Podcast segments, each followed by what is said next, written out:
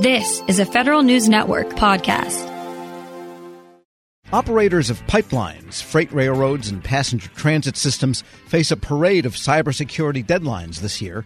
They come from the Transportation Security Administration, partly in reaction to last year's Colonial Pipeline ransomware attack. For details, we turn to a former federal prosecutor, now a partner at the law firm McDermott, Will, and Emery, Scott Ferber. Scott, good to have you on. Great to be on, Tom. Thank you. As someone who follows cybersecurity in the private sector pretty carefully, there's a big lift that companies have under this TSA mandate. Tell us more about it. The TSA directives really are, are part of a broader effort by the executive branch, both voluntary and mandatory directives to get the private sector to do more when it comes to the cyber threat landscape which you know everyone agrees is is daunting. There's a mix of undertakings by by the government. I mean, you have call to arms, for example. There's the June second uh, open letter to corporate executives and business leaders from Deputy National Security Advisor Anne Neuberger, where she emphasized that the private sector has a critical responsibility to protect against cyber threats and recommends a variety of best practices. And then you have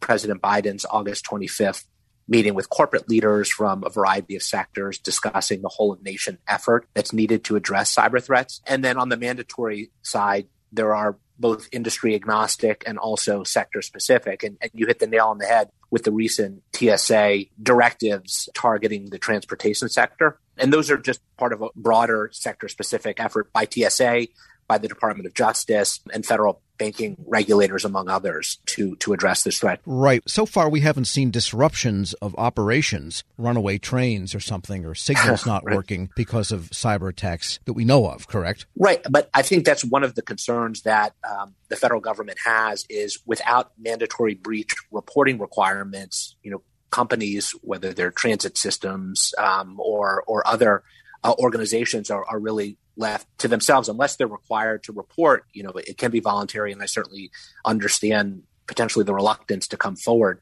to regulators to law enforcement and to reveal that you know a particular company has been um, the victim of a breach. And so the fact that we haven't read about it um, doesn't necessarily mean it hasn't happened. Sure. Yes. And i guess well we'd probably know if a runaway train happened, but certainly the ransomware we do know right. happened in the case of the pipeline. And so on January right. 6th, there was the designation of a cybersecurity coordinator and an alternate. And so that's happening now. But then there's March and June deadlines that companies have to do. And what are those? Sure. Well, and actually taking a step back, you know, what, what is there are a number of important elements to the TSA's December 2nd security directive um, and, and covered owners and operators of, of rail systems effective December 31. So they're already on the clock, need to report covered cybersecurity incidents to the Department of Homeland Security's Cybersecurity and Infrastructure Security Agency within 24 hours of identifying them. Uh, and cybersecurity incidents um, under the directives are defined broadly and include an event that is under investigation as a possible cybersecurity incident without final determination of the event's root cause or nature. Uh, so, covered owners and operators need to be vigilant about what's going on on their networks. I'm sure they already are, uh, but now also with an eye toward very quickly having to report them to uh, CISA. And then, as you mentioned, um, January 6th, covered entities are going to have to designate a cybersecurity coordinator and alternate. Uh, and it, it's not just find someone in the organization um, and, and submit their names to CISA. There are certain eligibility requirements under the directives, including you know that the individual be um, a U.S. citizen, and the designated coordinator uh, needs to be available. And I'm quoting from the directives at all times, all hours, all days to coordinate implementation of cybersecurity practices and manage uh, cybersecurity incidents. That's why they have an alternate so that someone can be cover the clock 24 hours. That, that that's right. That's right. Um, and I, I, should also mention it's not just um, U.S. citizens, but it, it's someone that that can be eligible for a security clearance.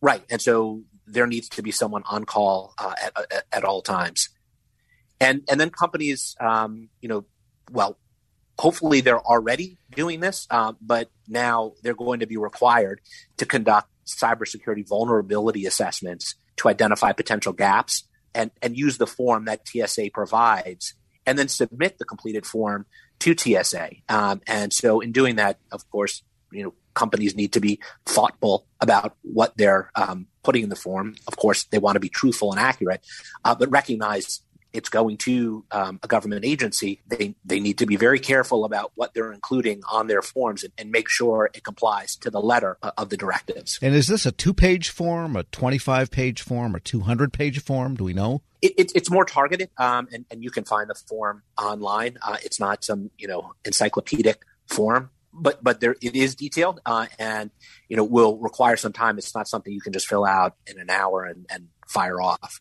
all right, and that's March and, 30th. They have to do the form, and then June 28th, they have to have a response plan for, I guess, what it is they found out in what they put on the form.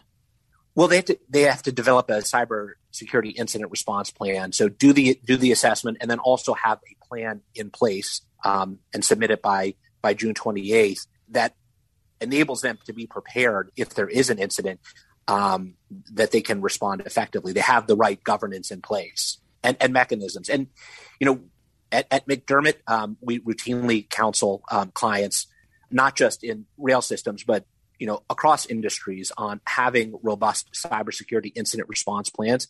And one of the things that we, we tell our clients um, all day, every day is you can have the best on paper plan, but if it doesn't work within your organization and it's not tested, then frankly, it's not worth the paper it's printed on. So yes, companies should go through the exercise of putting together the plan, but make sure that it's a practical plan. And and to um, actually take your point, Tom, about some 200 page form, if it's a 200 page plan and no one's going to look at it uh, in the heat of an incident, then it, it really isn't an effective plan. Well, let me ask you this. In the work that you do with transportation companies, railroads, or pipelines, or whatever, vulnerability assessments and having someone to coordinate, isn't that something that smart companies that have a smart IT type of leadership would have in place anyway? I mean, this should not be a heavy lift if you care about cyber.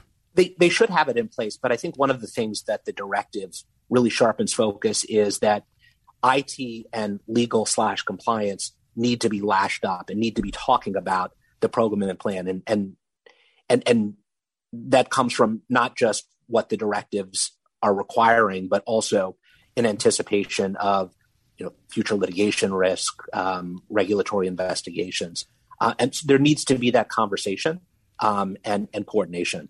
Yes, that's the question. Suppose you fill out the form, you have the coordinator, you have the plan, you've tested it, and as far as you know, you are meeting the requirements of all of these directives, and something happens anyway. Then what happens? What can TSA do? What can CISA do? Or do they just tell the Federal Trade Commission? Well, I mean, there a variety of levers uh, that that can be, be pulled by the government. Um, you know, there's the reporting requirement uh, under the security directive. So a company that's affected by an incident, a covered incident, needs to report it. Um, you know, transportation systems uh, are covered by a number of different regulators, and so have to be mindful of that. And then, you know, taking a step further, if the information involves uh, personally identifiable information. There's potential reporting obligations under the patchwork of state data breach notification laws. So companies have some work to do. They do. They do. And uh, you know, just to to put a, a, a, fine point on it, you know, in October um, of last year, the Department of Justice, my former employer, launched its civil cyber fraud initiative, um, under which it will be pursuing or you know intends to pursue civil actions through the False Claims Act against government contractors and federal grant recipients who knowingly provide deficient cybersecurity products or services, misrepresent cybersecurity practices or protocols, and violate their obligations to monitor and report cyber incidents and breaches. So, if you are a government contractor or a federal grant recipient, this is going to add an additional layer of exposure. And when the Department of Justice announced um, the initiative, they encouraged um, whistleblowers to come forward. They expect them to play a significant role in identifying knowing compliance failures.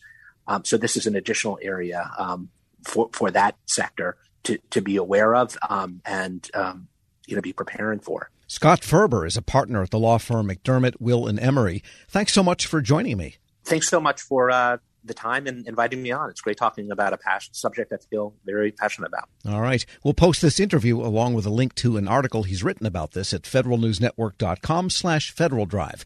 Hear the Federal Drive on your schedule. Subscribe at Apple Podcasts or wherever you get your shows. Grab a 30-day free trial of Live by Live Plus, and you'll get unlimited skips, commercial-free music, and all of the podcasts and live streaming events you can handle. Visit livexlive.com slash podcast one to learn more and start your free trial.